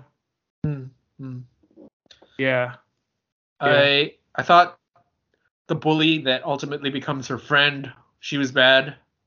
Yeah. Uh, yeah. I mean, I guess if we're going to be specific then I will agree with that. yeah. I didn't think that it's nothing nothing personal against whoever that kid was who played her, but yeah, Yeah. that wasn't really good It acting in my opinion. it's not something to put on a sizzle reel. Yeah. Um, I thought her friend was fine. I thought you know there was potential for Bruno Like- or no the Nakia? Akia. Yeah. Yeah. Like I thought if they had given her a little more to do, she could have she could have been uh she she had potential to be stronger. Uh you know, a, a stronger presence in the show. Yeah. Um I hate to say this, but the little girl that played the young version of her grandmother when they went Yeah. back in time, I thought that little girl just it just looked like they found a girl who was about the right age and just like threw her in there, you know? Like she didn't Yeah. really she didn't act. Yeah, yeah. Just looked uncomfortable, um, doing whatever the adults were doing to her. Um this is a bit off topic, but if you want to see a movie where the child actors are like pretty good and they're and I'm not even talking like about them being preteens or or they're like legitimately kids, you know. Mhm. Uh, there was this movie that came out a few years ago called The Florida Project, and Okay. it's a movie about um, it's a movie about Disney World, but not quite Disney World. It's about the uh, impoverished communities that surround Disney World, rather. So the idea is Is it a documentary or fiction? no, it's a it's a movie. oh, uh, It's a work of fiction. So uh, the idea is, you know, Disney World is, you know, this massive entity, and but if you just go like an hour in any direction around it, you'll find that there are all these hotels where people, where poor people just live out of these hotels, you know Hmm. and the kid actors in that it just kind of follows them in their lives as they uh you know just live their lives uh, out of these hotels. But the little girl in that I forget her name but she's she's a pretty good actor. Like there's this scene towards the end where um I think they showed a featurette where they showed her acting. Like they showed her preparing for the final scene in the movie and like sh- just watching her process it's kind of impressive that she was able to make herself cry on command and Mm. have it be convincing i was i was pretty Wow. impressed by this kid How old was that kid? she was like young she probably had to be around like seven Wow. yeah Okay. Yeah. even younger Being able Yeah. to to do that that that sounds pretty impressive. It really was. I was I was pretty surprised because the what she did on screen was already impressive. Like it was believable. But then when I watched that miniature featurette where they they showed them recording the scene before where they showed them as they were recording that final scene, like watching her get prepared to like do that, like just to be able to turn it on like that, I was like, whoa, that kid's that kid's impressive. How'd she do that, man? Did the directors be like, "Hey, your parents just died"? Uh, actually, it's not too. What she did, like I, I forget exactly what she did, but she was standing there and she goes, "Okay, sad, sad. Think of something sad. Think of something sad." But like that's literally what she was doing, and then like she just started like bawling right on the spot, and it was like, wow. Wow. yeah, yeah. But Did anyways, you did you end up watching Obi Wan Kenobi show? I didn't. I haven't watched that yet. Okay, because there is a child actress in that one. I think she's probably around 10 years old, and she Yeah. plays a major character. But I thought she did a really good job. Nice. Yeah. So th- Yeah. that I just had to put that out there because I needed to show that I don't hate all kids. uh yeah, I'm looking at the the cast right now. Her name was Brooklynn Prince, and I don't know how old. she- Uh, it's a really good movie if you want to watch like talented child actors really give it their all. The Florida Project. Yeah. Okay, I'll put that in the queue. But uh, anyways, the the other character or the other there was one change that I did make note of, which was from what I remember of the comic, um, the dad was a far more stern figure. But Yeah. In this show, the the the crux of the family conflict really revolved more around the mother daughter story, and you know the dad is I think for the most part comedy relief, but yeah. he he does have moments where he's just kind of your you know supportive father kind of figure. But i i don't think that that was a change that i thought was a bad change i i, I did think that the potential for a story that was about a mother daughter drama that was something that was also that i i saw had a lot of potential too Part of me also wonders if they made that change because they didn't want to feed into any negative stereotypes about Muslim fathers being really strict or something. Hmm. That's a interesting thought. It, that hadn't occurred to me. Because in in the comic, and I think we talked about this a little bit during yeah. that uh, pre-topsy episode, but like that was one of the things that I I thought when I was reading the original G Willow Wilson stuff was that I felt kind of like uncomfortable at times because the way that they portrayed Kamala's parents in that comic just made it seem like people who were very religious or very Muslim in this case were like overly harsh or uh, like demeaning to their daughter and that that was that was one of those things where I think I understood what they were trying to communicate, which was the idea of you know any teenager can relate to having parents that want to control them to some extent. But I, mm-hmm. I think to me it was always a little bit of a tired trope to make her religious to to make a character's religious family act as a real hindrance to the character's self-discovery and growth as a person. Like that was something that I I think was too heavy-handed in the comic, making her mm.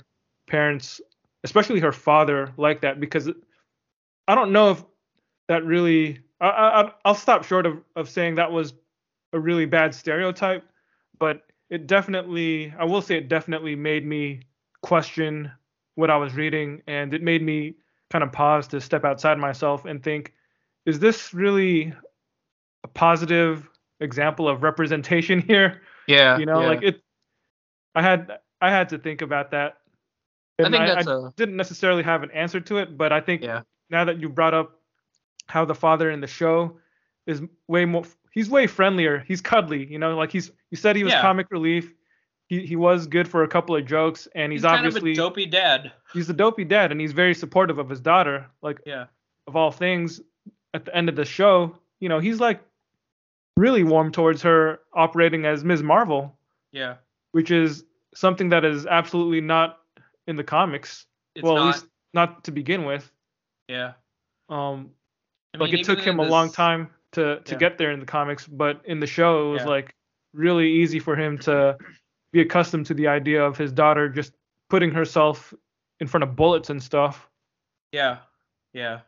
Like I was gonna say, even in the Saladin Ahmed run, like he he's pretty harsh towards her in that Yeah. run. You know, like he's actively like against the idea because in that run it starts off with him finding out that she's a superhero. Yeah. So so it's it goes beyond the realm of I just want my daughter to like not get in trouble and not act up to I don't want myself my my daughter to endanger herself by doing these dangerous things as a superhero. Yeah. Uh, yeah. Yeah. And But- and that that made a little bit more sense to me in the Ahmed run. I I think it was really just the G Willow Wilson stuff that that kind of made me question cuz I mean, maybe it's it's hard for me to like feel certain about saying that it's a bad stereotype that she presented in that story, but because I'm not I didn't grow up with a Muslim father and even if I did, I'm not a teenage girl or anything, but it, it definitely made me question it, you know? Like I it Yeah. I really did wonder if this was uh you know like even a fair or or accurate way of writing those characters in the comics. Yeah. Yeah. But the the show doesn't really um give us that kind of problem because the father is you know he's he's the soft one compared to the mother. And I think they do spend enough time with Kamala's mother to help us understand. So it the show yeah the sh- one thing the show does do better than the comic is that I, I think the it doesn't give me those concerns about uh the negative stereotyping or the potential for negative stereotypes. I think it actually feels like the family is more of a real family Mhm. and the Yeah. interactions that they have are they're not predicated on the stereotypes that people might have in mind they're just presented as an actual family so the, yeah the way that the show presented the family dynamic was pretty good yeah. i think it was better than the comic. Yeah, yeah. I don't. Yeah.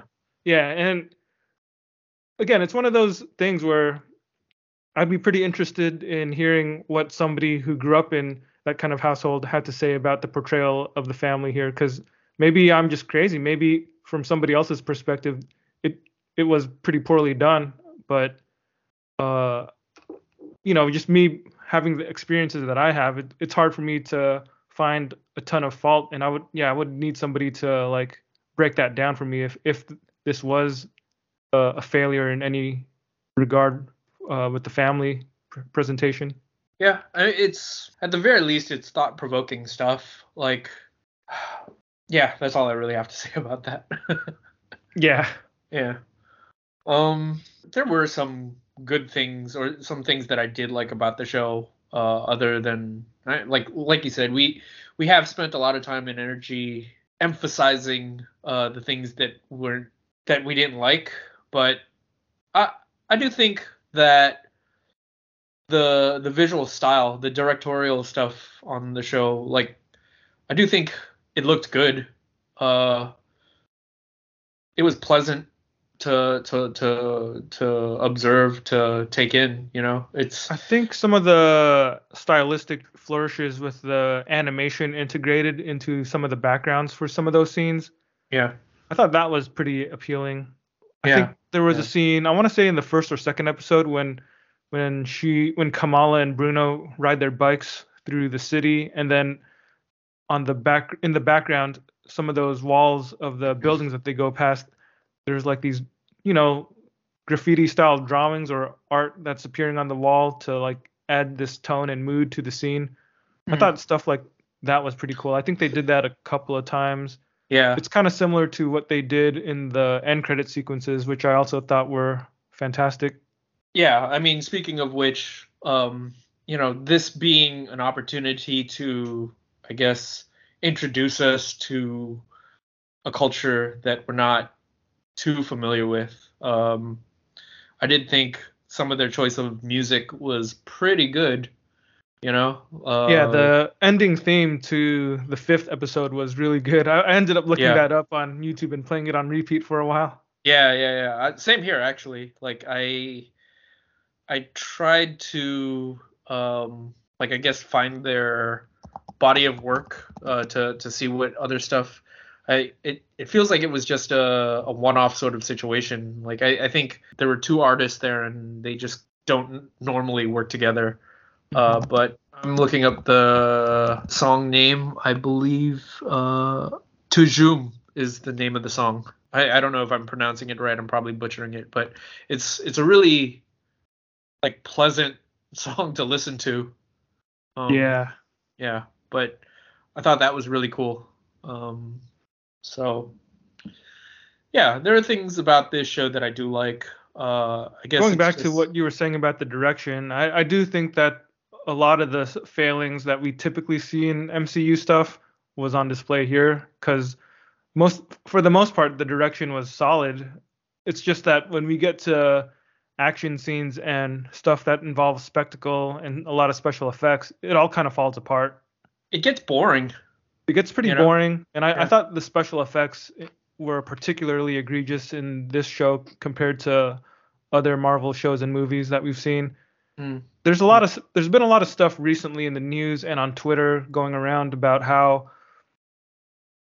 Disney has been contracting these special effects companies to to do all the VFX work and they're really demanding people to do stuff that is not necessarily feasible in the amount of time that's available and they're Mhm. having workers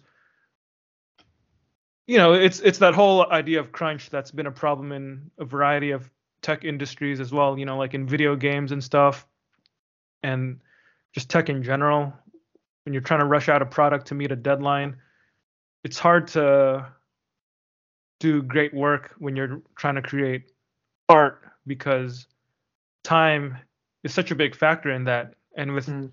the stuff with Disney and Marvel and their shows on Disney Plus they've been cranking getting these VFX houses to crank out more and more uh scenes than ever, and the deadlines are a lot tighter. So it, it's really hard on the workers. They they can't always put in the amount of time that they need in order to do good work. And Mm. then on the other hand, for Disney's part, they're being overly demanding, asking for changes and and things late in the pipeline. So it's very difficult for people to do good work. People have been suffering burnout, and these uh, special effects companies, you know, they're kind of at the mercies of Marvel and Yeah. Disney because they want work. I mean, they need work in order to stay in business, but if they don't capitulate to these unreasonable whims, then they're going to lose those contracts and then they're Yeah. not going to have a job anymore. So Yeah, it yeah. just sucks for for those people. Yeah. Yeah, man. I I feel what you're saying. Like when they uh do the stuff at the end where, you know, she begins to exhibit these like light effect powers, it's it's pretty unimpressive. I mean, like I I don't know. It's one of And those on top things. of that, it does feel like directors, a lot of the MCU directors, they don't really have a whole ton of say in what happens in those action scenes. Mhm, mhm. So I, I think that's why sometimes when we watch these movies or shows during the spectacle, it kind of feels like you're watching something totally different because the visual language is some it's shifted, you know, like it's not consistent with the rest of the thing that you're watching. Yeah. Yeah, it, it does feel like it's shoehorned in there because again, they have a formula for how these things play out and if you watch enough of these, you do you do notice them, you know? Mm-hmm. It's hard it's hard not to go to to look at it and and and notice that okay, so you have a lot of you have bits and pieces of action sequences throughout the series here and there but you know for the most part you you've got your slow build up and then at the very end of the show uh you know for for your closing act you want to have this big uh spectacle scene because that's the note you want to leave on and and just every show has this you yeah, know this everybody's got to fight off an army of people. Yeah. It, it's it's I don't know. Us be again, us being on this side of it and having consumed enough Marvel and DC and just comic book stuff in general, it's it's not the thing that's going to win us over. And, and it might even be we might even be at the point where it's probably the thing that hurts our enjoyment of whatever Yeah, it is we're definitely. consuming. Definitely Yeah. hurts it. Yeah, man. Was Were there there- any Any other things that you did like or appreciate about the show? Uh, yeah, no, I I think we pretty much summed it up uh, in short. Like some of the character interactions were good. The some of the acting, uh, the visuals, I like that, and some of the music choices. Uh, those were probably the things that did jump out at me. It was probably a more consistent. No, it was definitely a more consistent experience than something like Moon Knight. Um, Mm-hmm. yeah, that's that's all I really have. You got anything? I was gonna say that one of the things I did enjoy was the celebration of representation in the movie or in the series. I thought that was actually pretty well done. Hmm. Like there are a couple aspects to it. I think firstly, I, I did appreciate seeing a community that was that we don't often see in a lot of uh, TV Media. shows or or movies. Yeah, in general.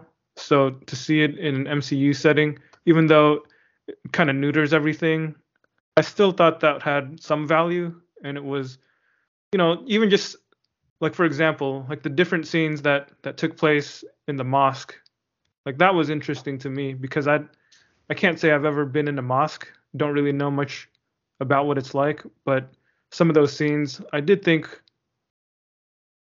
uh yeah, they just grabbed my attention. Like even early on in the in the story, there was something about the friend uh, Nakia and her running for some kind of leadership position. I don't Mhm. know if that's uh like Accurate. I think yeah, I don't know if that's accurate in in like a real mosque, but it's it's still interesting to see that play out in the show. Yeah. And you know, to see like just the fear that the people had in those other scenes later in the series when the Department of Damage Control tries to intimidate them Mhm. and uh, it, it definitely I'm, I'm pretty sure that's intentionally there to remind us of reality you know yeah. Yeah. especially uh, growing up in a post 9/11 world you know there's Yeah. there's something about that that I felt they were trying to give us a message of what it you know just an approximation of of what It's something that they're accustomed to. yeah yeah There's- exactly There's this one scene when damage control shows up and she she doesn't even have to say anything, but everybody in the mosque pulls out their ID card. yeah the the the elder or the leader of the group basically says, "Oh, we've done this before. This isn't the first time this has happened." yeah You know, yeah exactly like- that that's exactly what I'm thinking about it's a little moment, but it says something about. It, it's very grounded in reality. Like like like you, I've never been in a mosque. I I don't intend to go to one as like, you know, some sort of weird learning experience to treat it like a zoo or something. like that that'd be weird. like I I think if I had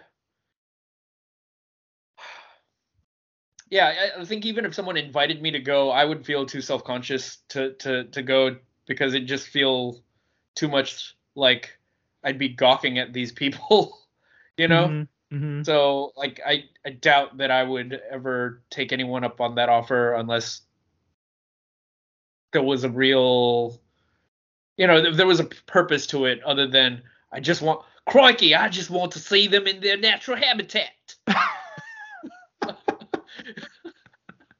Look at their sharp sharp teeth. Crikey.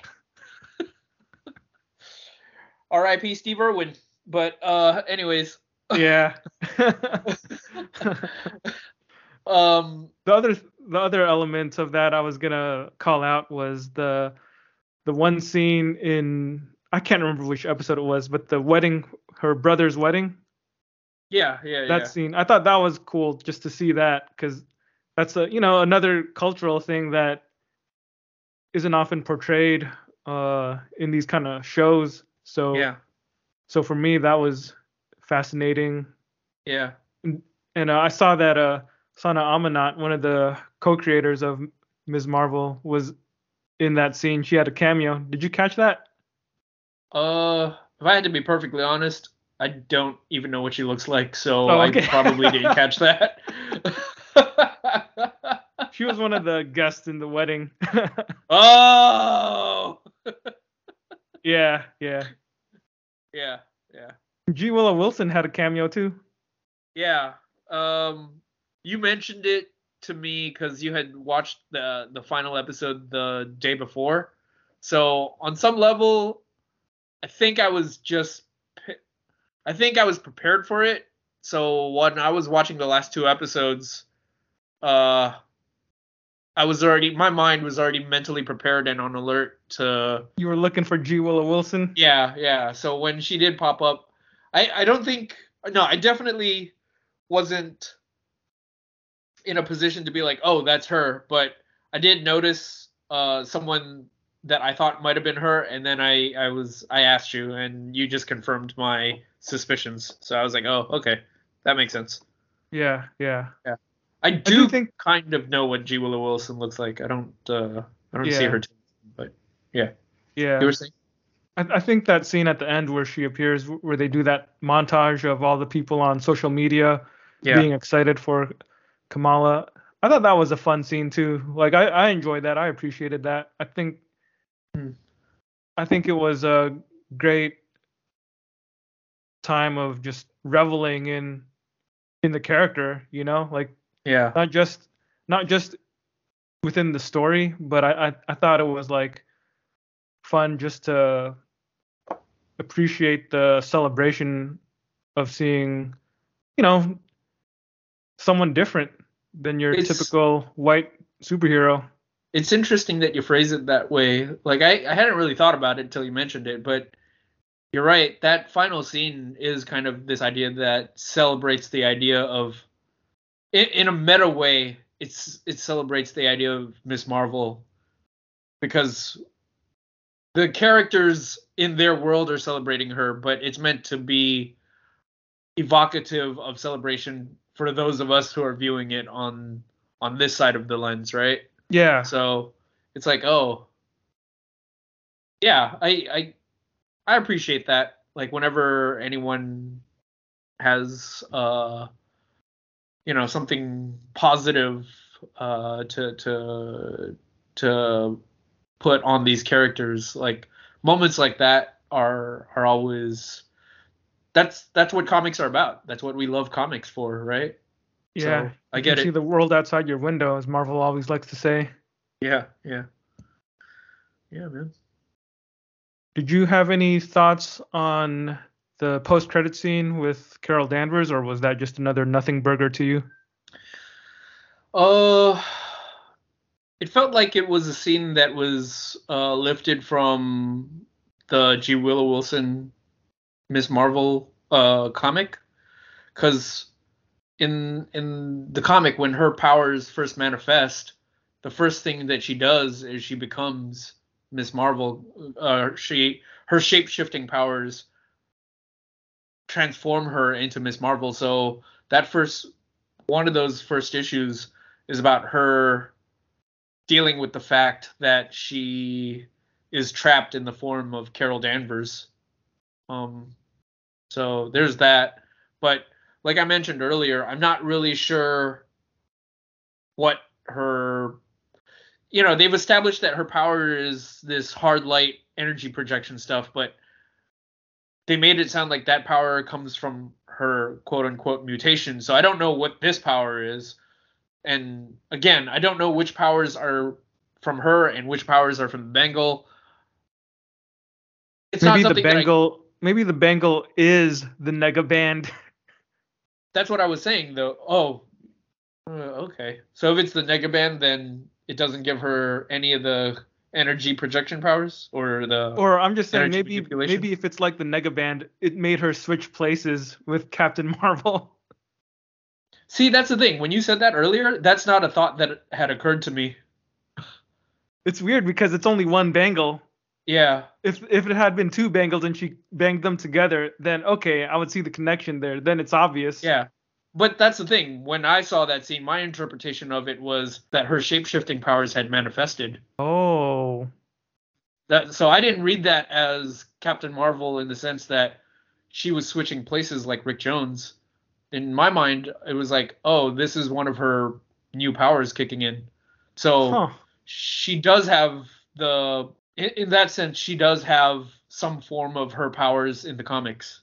That'd be interesting because I feel like most people took the point of view or the interpretation that they switched places. And I I thought Yeah. that was the implication because when we see Carol Danvers appear, she's looking around the room confused as as though she doesn't know where she is. Whereas I think if Mm. if it had been Kamala shapeshifting for the first time, she would have been looking at herself and checking a mirror like, how do I look like this now? Like what happened? Yeah, well the thing was the way that I read it was she was looking around the room at the at the pictures of Miss Marvel and she was like Of oh my Captain god, what Marvel? have I, or, or, or of Captain Marvel, and she was like, what, you know, what happened to me? And she was kind of stunned that she, she was aware of the fact that she looked like Miss Marvel or Captain Marvel, but maybe Hmm. I gotta rewatch that scene. I, I, I really didn't interpret it as her switching places as with Captain Marvel. I see. Interesting. because like I said, in that first arc of G. Willow Wilson's uh, Captain Marvel Yeah. or Miss Shape- Marvel, She shapeshifts. she, yeah, the first thing that she does is she shapeshifts into Miss Marvel, Carol Danvers. Captain so- Marvel. Yeah. Well, but she was in the Warbird outfit or Miss Marvel outfit, I think. Wasn't she? I can't remember off the top of my head. Yeah. Yeah, because from what I re- remember, she didn't shapeshift into Carol Danvers as Captain Marvel. She shaped it in shapeshifted into Ms. Marvel or Warbird or you know whichever name you want to call her by. Binary. Binary. uh, She's had so many superhero names. yeah, yeah, yeah. Anything else? Uh, I don't think I have too many other thoughts unless you want to make any uh, predictions about where Kamala's story is going to go from here. Oh. I mean, I guess if I had to say, I think we I know had- that her next appearance will be in The Marvels, which is the Captain Marvel sequel. mm, mm, I was gonna say, it wouldn't surprise me if she's gonna play a pretty big role in Marvel moving forward. Uh, it does feel like at Marvel she's a pretty substantial character. They they put her in a bunch of books outside of her own book, you know. Mm-hmm. she's been in a bunch of teams. She's uh you know been at the center of well maybe not at the center of events, but she's been involved in events already. So she's not an in, insubstantial character, and I do feel like again if we're just talking purely about the crass calculations of uh, of business people, um, they probably see her as a chance to. They would put her out front and center as, as you know part of whatever initiative that they're doing because they see it as a chance to cash in or whatever. But um, yeah, like it, it wouldn't surprise me if. I guess the one thought that I had was if if if this next phase of Marvel movies, if what we're seeing is them laying the foundation for um a bunch of different Avengers team, including a young Avengers team, it wouldn't surprise me if uh, she ends up being on a young Avengers or something. Yeah, that's true.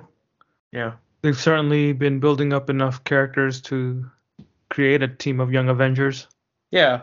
There's a chance we could see a young Avengers and a dark Avengers and then there'll be a regular Avengers. So Well, did you pay attention to the announcements from Comic Con? uh not really. Why? What'd you see? Uh, they just laid out their Marvel laid out their plan for the MCU for the next couple years. So they announced the stuff in Phase Four, Phase Five, and Phase Six. And what'd they say? Or what'd you see? Well, so far there's nothing about the Young Avengers, but there is a Thunderbolts movie Okay. slated Okay. for 2024. Okay. So like I'll just run through it real quick. So the next thing that we're gonna get is the She-Hulk TV series, Mhm. and then there's gonna be, believe it or not, there's gonna be a Werewolf by Night Halloween special. Uh, lame. Well, at least it's not a movie, so I'm sure it's something I can ignore. yeah, At the very least, it'll be something I can ignore. yeah, yeah. And then there's, uh, we already saw the trailer for Wakanda Forever. That's slated for the end of this year. Yeah. and or near the I guess in a few months, November or something. Uh, and then there's also going to be the Guardians of the Galaxy holiday special on Disney Plus, and that'll be the end of Phase Four. And A then holiday special? I guess so. I mean, it's the last thing that's supposed to come out this year. Okay. And then the stuff that they announced for Phase Five, in terms of movies, they have the Ant Man and the Wasp: Quantumania. There's Guardians of the Galaxy Volume Three, The Marvels, and then Blade, and those are all slated for 2023. Then in 2024, there's Captain America: New World Order and Thunderbolts. So those are the two for 2024. And in terms of the television series in Phase 5, there's another season of What If Secret Invasion, Echo, Loki season two, Ironheart, Agatha, Coven of Chaos, and then Daredevil, Born Again. All right. That do anything for you? Does any of that tickle your tongle? Uh, I can't say that any of that does anything for me. Um, I think there's just so much stuff right now that I don't even try to keep up with it anymore. So whatever I see, uh, whatever I see that just happens to be directly in front of me, that's when I, uh, that's when I'll react. I don't think I, I think I'm over that period of where where I fanboy out. Like until I see a trailer in front of me and can make a judgment based on that, uh, that's probably that's probably when I'm willing to react. I'm not I'm not gonna scour the internet looking for you know trying to Zapruder film from all the various teasers or trailers. You know? Yeah. Yeah. So The other, the other final stuff that they mentioned in for Phase Six, they they've only announced three things so far, but Mhm. in 2024 they're doing the Fantastic Four movie, and then in Okay, 2025 they're they're ending the phase with another two-part Avengers series. They're doing a movie called Avengers: The Kang Dynasty, and then Avengers: Secret Wars. Okay. Huh. Okay. uh. Okay.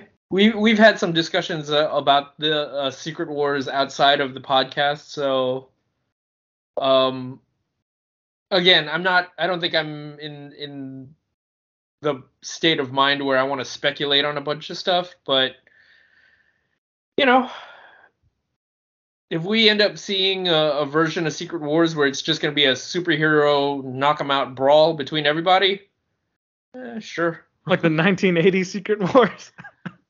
Like I, I I feel like that's that's one of the things that you mentioned to me was uh, what if instead of doing Hickman's Secret War, we're to see the 1980s version of the Secret Wars, which wasn't a great Secret Wars comic, but if they just want a story where they're to have everybody choose sides, you know, essentially uh, a civil war, superhero civil war part two, where you know everyone's just beating the crap out of each other, then I, I guess that's what they're setting themselves up for. Yeah, I, I- think I was less serious about that. It feels like the logical thing to do would be an adaptation of the Hickman story. I hope so. That's that's my hope, but you never know. You True never that, know. true that. It just feels like with all the multiversal stuff that they've been building up, that's probably That's the what they're gonna do. logical Yeah. extension, right? yeah, yeah, Yeah. So What about the title, The Kang Dynasty? Does that do anything for you? I do not know. You ever read the Kurt Busiek Kang Dynasty story? Uh, I'd have to see how the rest of that plays out, honestly. Like, because in the Marvel comics, the Kang Dynasty that that was a long time in the making for uh, Kurt Busiek's uh, build up to to that finale. What, 14 issues or something? I think it might have even been more. It was a pretty long story. Yeah, I don't know about the Kang Dynasty, man. Like, it's I guess we'll.